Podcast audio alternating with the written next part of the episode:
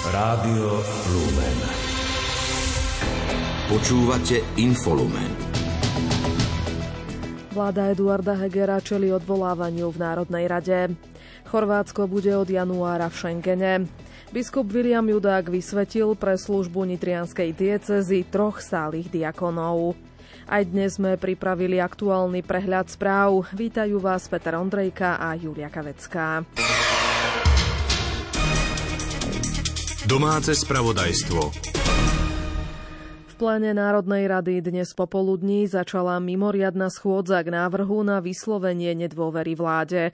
Rokovanie iniciovala opozičná Sloboda a Solidarita. Pod návrh na zvolanie schôdze dodali podpisy aj nezaradení poslanci okolo Petra Pellegriniho. Predseda liberálov Richard Sulík v pléne vyhlásil, že vláda Eduarda Hegera je len na papieri a v skutočnosti je na Slovensku vláda Igora Matoviča a Borisa Kolára. Táto vláda Eduarda Hegera stratila dôveru. Chaos, neschopnosť a hamba sú slová, ktoré najlepšie vystihuje vládnutie Igora Matoviča. Mňa osobne to mrzí. Úprimne ma to mrzí. Občania sú frustrovaní. Vláda, ktorá to mala byť pre nich, sa zaoberá najmä sama so sebou a najmä tým, že v kuse niečo odklada, presúva a, a nejak inak kombinuje a veto a neveto a podobne. Vláda si možno myslí, že to publikum je bezmocné ale nie je a ľudia ich poženú. Kade ľahšie, tak ako pohnali Roberta Fica s jeho, s jeho partiou. Ak by sa podarilo vláde vysloviť nedôveru, mohla by sa podľa Richarda Sulíka riadne a zmysluplne rekonštruovať. V takomto prípade by jej vládnutie strana SAS v Národnej rade podporila. Premiér Eduard Heger počas rozpravy povedal, že ho prekvapilo, že SAS iniciovala pád vlády, hoci chceli byť konštruktívnou opozíciou. Tvrdí, že zahlasovaním za pád vlády si SAS podá ruky so smerom a hlasom. Bol to október roku 2011 na tomto mieste sa udialo zlomové hlasovanie. Takisto tu sedel vtedy v opozičných laviciach Robert Fico a Peter Pellegrini a čakali, ako toto zlomové hlasovanie dopadne. Čakali na pád vlády Ivety Radičovej. A čakajú tak aj dnes. Čakajú na pád našej vlády, aby sa mohli vrátiť k moci. Tak, ako čakali vtedy, aby sa mohli vrátiť k moci. Ale dnes čakajú ešte o to netrpezlivejšie. Pretože čakajú na to, či budú môcť umlčať spravodlivosť. V pláne vystúpil aj predseda parlamentu Boris Kolár. Vyhlásil, že síce im SAS vyčíta, že vládnu s podporou extrémistov, ale práve oni teraz budú musieť z LSNS povaliť vládu. Táto vláda dala 200 eur od budúceho roku matkám s deťmi. To je naše previenenie. A urobili sme to stran, zo stranou život. A ja sa za to nehambím. Ja som pyšný za to, že sme tým matkám s tými deťmi toto spravili a že sme im to dali. Ale strana SAS nemá hamby nám to vyčítať a s nimi povaliť vládu.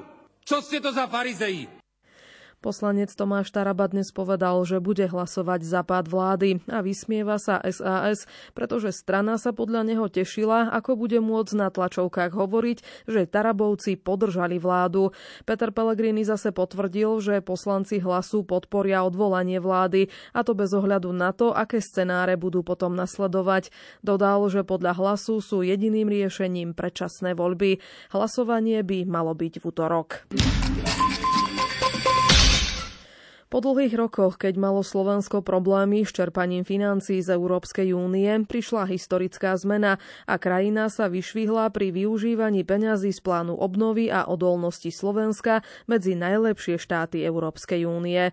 Dnes to povedal premiér Eduard Heger, podľa ktorého je plán obnovy prevratný a historický. Mimoriadné je na ňom podľa premiéra aj to, že na ňom pracovalo viac ako 100 odborníkov. Historicky aj v tom, že Slovensko ako krajina, ktorá väčšinou bola na chvoste v čerpaní európskych peňazí, sa dostáva zrazu medzi premiantov, čo sa týka zostavenia dokumentu, čo sa týka schválenia dokumentu, čo sa týka plnenia jednotlivých milníkov a podávaní žiadosti o platbu. Som veľmi rád, že naozaj patríme, dá sa povedať, do top 10 krajín. V niektorých z tých kritérií, čo som povedal, sme boli v top 5, v iných top 3 a pri prvej žiadosti o platbu v top 7. Európska únia stanovila, že prioritami plánu obnovy musia byť opatrenia na zmiernenie klimatickej krízy a tiež digitalizácia. Zo 6 miliard eur, ktoré sú pre Slovensko alokované, sú viac ako 2 miliardy vyčlenené do priority Zelené Slovensko, priorita Efektívny štát a digitalizácia má pridelenú viac ako miliardu eur. Heger pripomenul, že národnými prioritami boli pre Slovensko pri návrhu plánu obnovy zdravotníctvo a školstvo. Krátko z domova. Ústavný súd vyhlási rozhodnutie v otázke ústavnosti tzv. prorodinného balíčka v útorok 13. decembra. Prezidentka Zuzana Čaputová na ústavnom súde napadla sporné časti balíčka z dielne ministra financí Igora Matoviča v rámci novely zákona o financovaní voľného času dieťaťa. Prorodinný balíček opätovne schválila Národná rada v júni aj po vetovaní hlavou štátu. Vyšetrovateľ Národnej kriminálnej agentúry obvinil minulý týždeň bývalého šéfa štátnej všeobecnej zdravotnej poisťovne Marcela F. z obzvlášť závažného zločinu príjmania úplatku spáchaného formou spolupáchateľstva. Potvrdil to vedúci oddelenia komunikácie prezídia policajného zboru Michal Slivka. Ústav pamäti národa doplnil prehľad príslušníkov krajských a okresných útvarov štátnej bezpečnosti na Slovensku. Doplnených je 12 príslušníkov z bývalého západoslovenského kraja, 5 príslušníkov z bývalého stredoslovenského kraja a 53 príslušníkov z bývalého východoslovenského kraja. Univerzitná nemocnica Bratislava dostane pokutu za nesprávne vyoperované oko v Ružinovskej nemocnici. Pre TASR to potvrdila hovorkyňa úradu pre dohľad nad zdravotnou starostlivosťou Monika Hudecová, ktorý preveroval podnet k prípadu. Včera odhalili na Slovensku 154 prípadov nákazy novým koronavírusom. Pribudli aj tri obete. V nemocniciach je s ochorením COVID-19 hospitalizovaných 399 pacientov. Krajská prokuratúra v Trenčíne preveruje ministra vnútra Romana Mikulca a policajného prezidenta Štefana Hamrana v súvislosti s nelegálnou migráciou. Prokuratúra koná na pokyn generálneho prokurátora Maroša Žilinku. Upozornil na to denník N. TASR to zase potvrdil hovorca generálnej prokuratúry Dalibor Skladan. Ministerstvo vnútra sa voči iniciatíve dôrazne ohradzuje. Hovorkyňa rezortu Zuzana Eliášová. Obávame sa, že snahou v tejto iniciatíve iniciatíve je prekrytie iných vážnych tém a takýto druh komunikácie príslušným skôr pre politickú opozíciu. Rezort vnútra bude v tejto veci samozrejme príslušným orgánom plne súčinný. Kroky, ktoré ministerstvo vnútra vykonalo, boli v súlade ako s medzinárodným právom, tak aj v záujme Slovenskej republiky. Kroky, ktoré ministerstvo vykonalo, boli podľa Zuzany Eliášovej v súlade ako s medzinárodným právom, tak aj v záujme Slovenska. Kontroly na hraničných príchodoch s Maďarskom by v pomere efektivity, nákladov a personálneho vyťaženia neboli v boji proti nelegálnej migrácii efektívne. Nelegálna migrácia je dlhé roky zneužívaná na budovanie politického kapitálu bez snahy o výraznú zmenu. Minister vnútra Roman Mikulec od svojho nástupu jasne na európskej úrovni komunikoval potrebu dlhodobého riešenia nelegálnej migrácie, a to ako v krajinách pôvodu, tak aj v krajinách, ktoré ležia na hlavných migračných trasách. Generálny prokurátor Maro Žilinka dal ešte v novembri preveriť, či pri plnení úloh v súvislosti so zabezpečovaním kontroly hraníc a ochranou Slovenska pred nelegálnou migráciou nedošlo k trestným činom zneužívania právomoci verejného činiteľa alebo marenia úlohy verejným činiteľom.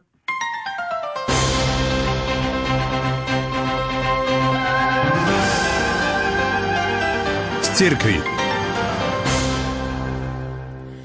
Dnes slávime slávnosť nepoškvrneného počatia preblahoslavenej Panny Márie.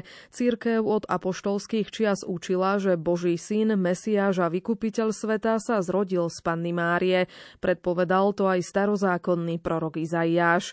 Viac povie Pavol Jurčaga. V náuke o nepoškvrnenom počatí Pany Márie církev učí, že vďaka jej slobodnému staň sa sa mohol vteliť Boží syn Ježiš Kristus. O odkaze dnešnej slávnosti hovorí Anton Adam. Dnešný sviatok Pany Márie bez rieku počatej zapadá vlastne do liturgického slávenia, v ktorom si Svetá církev pripomína veľké tajomstvo naozaj znovu Božej lásky voči človeku, keď do ľudských dejín vstupuje Boží syn a skôr ako sa tak naplní, tak Boží Božia matka Mária sa stala vyvolenou. Pana Mária bola pri počatí v živote svojej matky svätej Anny uchránená od dedičného hriechu. Viac o dnešnej slávnosti hovorí liturgista Štefan Fábry. Slávnosť nepoškvrneného počatia Panny Márie viac ako ktorýkoľvek iný sviatok predbehol vieroučnú náuku cirkvi. Kým dogmu o tom, že Mária bola počatá bez akejkoľvek poškvrny dedičného hriechu, vyhlásil pápež Pius IX v roku 1854, sviatok počatia Panny Márie má svoj pôvod na východe už v 7. storočí a od 11. storočia sa slávil ako nepoškvrnené počatie. Bratislavský arcibiskup metropolita Stanislav Zvolenský zverí dnes mesto Bratislava pod ochranu Panny Márie. Sveta Omša, ktorej súčasťou je aj obrad zverenia pod ochranu Božej Matky, je v týchto chvíľach v kostole svätého Jána z Matty v Bratislave. Nitrianský biskup William Judák na slávnosť nepoškvrneného počatia Panny Márie v katedrále svätého Emeráma vysvetil pre službu v dieceze ako trvalých diakonov troch ženátých mužov. Pavla Kubalu z Trenčína, Mariana Laboša z Komiatic a Miroslava Lika z Nitry. V homíli pripomenul, že trvalý diakonát patrí k starodávnym darom v cirkvi a po druhom vatikánskom koncile je opäť obnovovaný. Trvalý diakon má byť podľa neho mostom medzi cirkvi cirkvou a členmi spoločnosti. Má vydávať svedectvo viac svojim životom ako slovami. Zároveň dodal, že služba trvalých diakonov je spojená s citlivým zamest- s civilným zamestnaním. Novovysvetení diakoni zostávajú pôsobiť vo svojich farnostiach. Včera sa v Rožňave konal kňazský deň za účasti asi 100 kňazov diecezy, bohoslovcov Rožňavskej diecezy a niekoľkých aj z Košickej arcidiecezy, ktorí na slávnosť prišli aj s rektorom kňazského seminára svätého Karola Boromejského v Košiciach Štefanom Novotným. Pokračuje Pavol Jurčaga. Program začal slávením svätej Omše v katedrále na nebo vzatia Pany Márie. Hlavným celebrantom bol biskup Stanislav Stolári. Počas svätej Omše boli prijatí dvaja kandidáti, jeden do služby trvalého diakonátu, Peter Kontúr z farnosti Muráň a druhý do služby diakonátu a kňastva Patrik Méder z farnosti Vyšný Medzeu. Hlavný celebrant vo svojej homílii počiarkol slová diecéza, ktorá sa modlí má budúcnosť. Vráťme sa k úprimnej modlitbe, alebo ju obnovme a posilníme a obnovíme seba i prostredie, v ktorom pôsobíme. Jednoducho premodlíme prostredie, v ktorom žijeme, všetky naše podujatia a zamýšľané akcie. A možno nás samých najskôr naplní nový, obnovený apoštolský zákon. V ďakovnom príhovore generálneho vikára Rastislava Poláka zazneli slová o radosti z daru dvoch nových robotníkov v pánovej žatve, ktorí sú darom a budúcnosťou pre diecézu a taktiež istým plodom modlitieb za povolania. V závere svätej Omše biskup spolu s kňazmi a prítomnými veriacimi obnovili zasvetenie diecézy, ale aj osobné zasvetenie nepoškvrnenému srdcu Pany Márie. Za účasti pápeža Františka zasadala tento týždeň vo Vatikáne Rada kardinálov, ktorá svetému otcovi pomáha s procesom reformy rímskej kúrie. Hovorilo sa aj o kontinentálnej fáze synodálneho procesu cirkvy. Na zasadnutí Rady kardinálov napokon spoločne prehodnotili činnosť tohto poradného zboru pápeža za uplynulé roky. Najbližšie zasadnutie bude v apríli 2023. Správy zo sveta.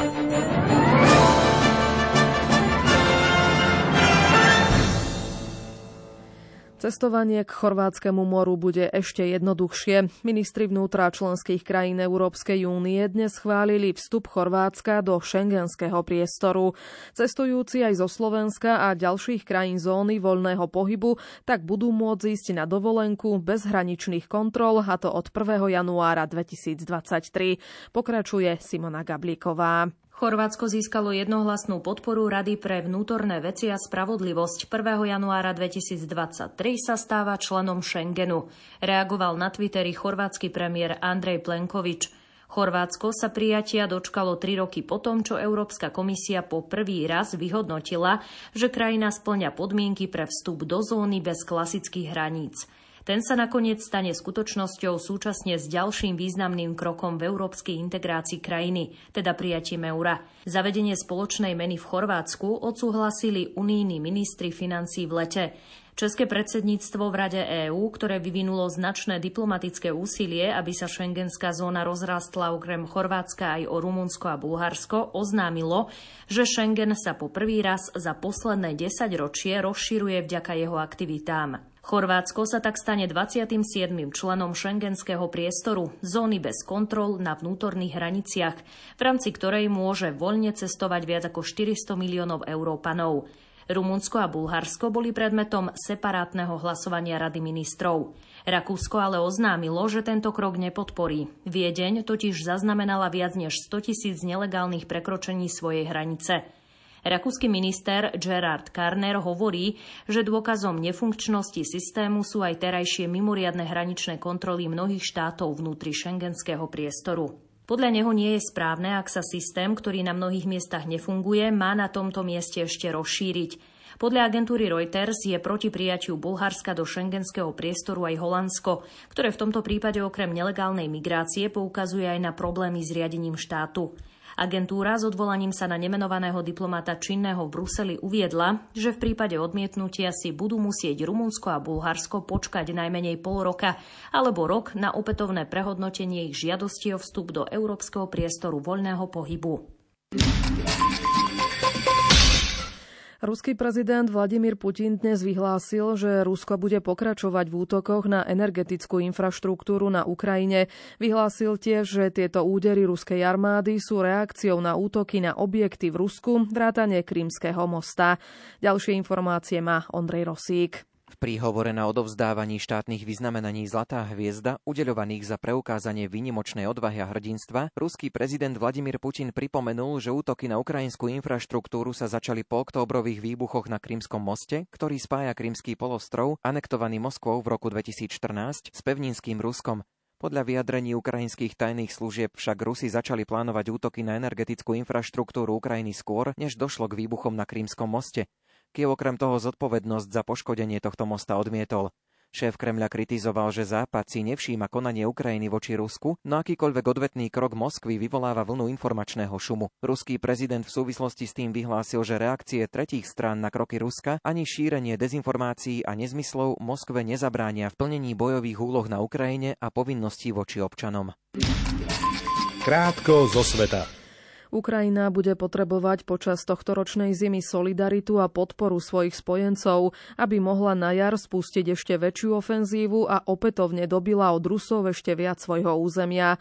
Dnes to na stretnutí predstaviteľov politickej skupiny Európskej ľudovej strany v Európskom parlamente vo Viedni uviedol premiér Eduard Heger. Námestník ruského ministra zahraničných vecí Sergej Riabkov vyhlásil, že Rusko bude dodržiavať moratórium na rozmiestnenie rakiet stredného a kratšieho doletu v Európe, pokiaľ Spojené štáty nerozmiestnia takéto zbranie v Európe alebo Ázii. V rozhovore pre, spravodaj- pre televíziu Roseja 24 Riabkov však súčasne uviedol, že vývoj žiaľ smeruje k tomuto cieľu. Maďarská vláda v súvislosti so sankciami schválenými Európskou úniou rozhodla v prípade ropnej spoločnosti MOL o zvýšení doterajšej 40-percentnej dane z nadmerného zisku na 95% Kabinet to oznámil dnes na Facebooku. Nemeckí predstavitelia očakávajú ďalšie zatýkania po včerajších rozsiahlých raziach, pri ktorých bolo zadržaných 25 členov krajine pravicového hnutia rísky občania, ktorí údajne plánovali štátny prevrat. Z 25 zadržaných vzali ešte včera do vyšetrovacej väzby 19 osôb. O zvyšných má rozhodnúť sudca dnes. V Maďarsku sa dnes konal celoštátny štrajk učiteľov, ktorí vyhlásili Demokratický odborový zväz pedagógov a Odborový zväz pedagógov. Štrajk podporujú aj žiaci a študenti. Kandidát na funkciu izraelského premiéra Benjamin Netanyahu uzavrel ďalšiu dohodu o rozdelení vládnych postov, a to s ultraortodoxnou stranou Združenie Sefarov verných Tóre. Podľa dohody by táto strana šas mala v Netanyahuovej vláde získať 5 ministerských kresiel. Podľa AFP je táto dohoda kľúčová, pretože Netanyahuovi v nedeľu o polnoci vyprší 28-dňový mandát na zostavenie vlády. Klimatickí aktivisti zo skupiny Posledná generácia zablokovali dnes na krátky čas jednu z dvoch pristávacích a vzletových dráh na letisku v bavorskej metropole Mníchov, ku ktorej sa prilepili. Protest spôsobil mierne meškanie letov, no prevádzka letiska pokračovala a lietadla boli presmerované na druhú pristávaciu dráhu.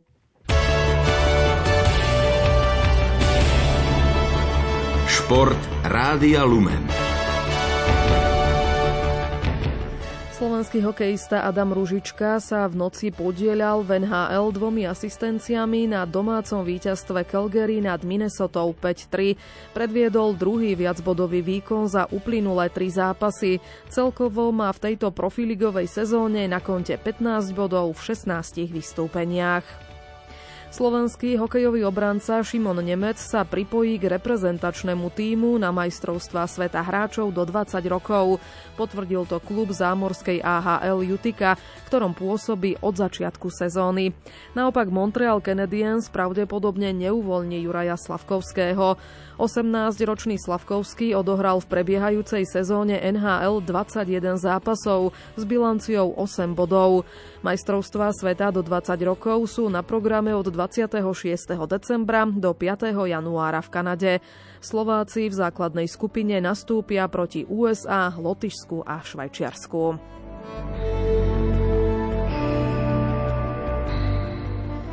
Tréner Luis Enrique nebude pokračovať na lavičke španielskej futbalovej reprezentácie.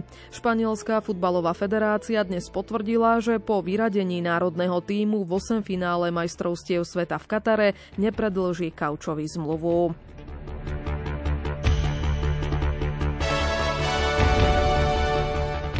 Nemecká biatlonistka Denise Hermanová Viková triumfovala v šprinte druhého kola Svetového pohára v rakúskom Hochfilcene. Pripísala si desiatý individuálny triumf v kariére a piatý na najkračej trati.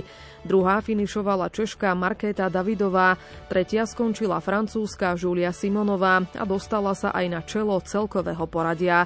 Slovenka Paulína Bátovská Fialková obsadila 29. miesto. Mária Remeňová dosiahla svoje nové kariérne maximum, keď obsadila 50. priečku. Ivona Fialková skončila až na 66. mieste a Zuzana Remeňová finišovala na 93. pozícii.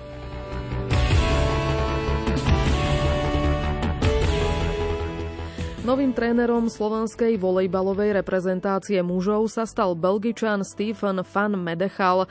Na poste vystriedal Mareka Kardoša, ktorý viedol národný tím od decembra 2019 do augusta 2022. Na včerajšom zasadnutí správnej rady Slovenskej volejbalovej federácie jednohlasne schválili vymenovanie 36-ročného trénera. Stane sa tak v poradí 12. reprezentačným kaučom.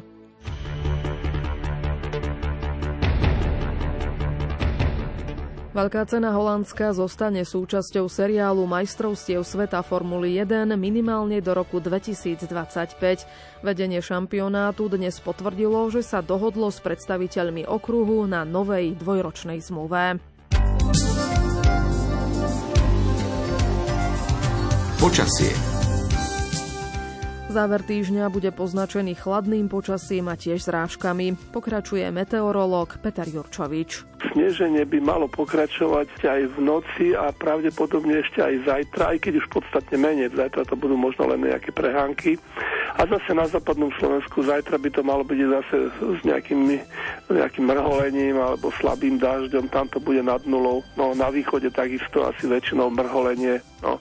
Takže je to dosť také pestré ale to najlepšie, to všetko, čo najho, ale najlepšie, no a možno, že pre niekoho najhoršie bude asi v piatok, Vyzerá to tak, že príde ďalšia mohutná oblačnosť, z ktorej by na strednom Slovensku mal aj snežiť, aj dážď so snehom, na juhu skôr dážď a veľa by malo pršať aj na západnom Slovensku, to by mohlo byť aj viac ako 10 mm. Takže dosť nepríjemné daždivé počasie, no musím tak povedať. Na východe je stále zrážok málo, ale niečo príde popoludní 9. E, v piatok, ale tiež asi zväčša to malo byť v daždi a ten dážď bude pokračovať, môžeme povedať ešte aj v noci na sobotu, Štvrtok večer patrí na rádiu Lumen relácii História a my. Dnes od 20. hodiny bude vysielať Mária Čigášová. S profesorom Antonom Konečným bude hovoriť okrem iného aj o obnove činnosti Teologickej fakulty a kňazského seminára v Košiciach.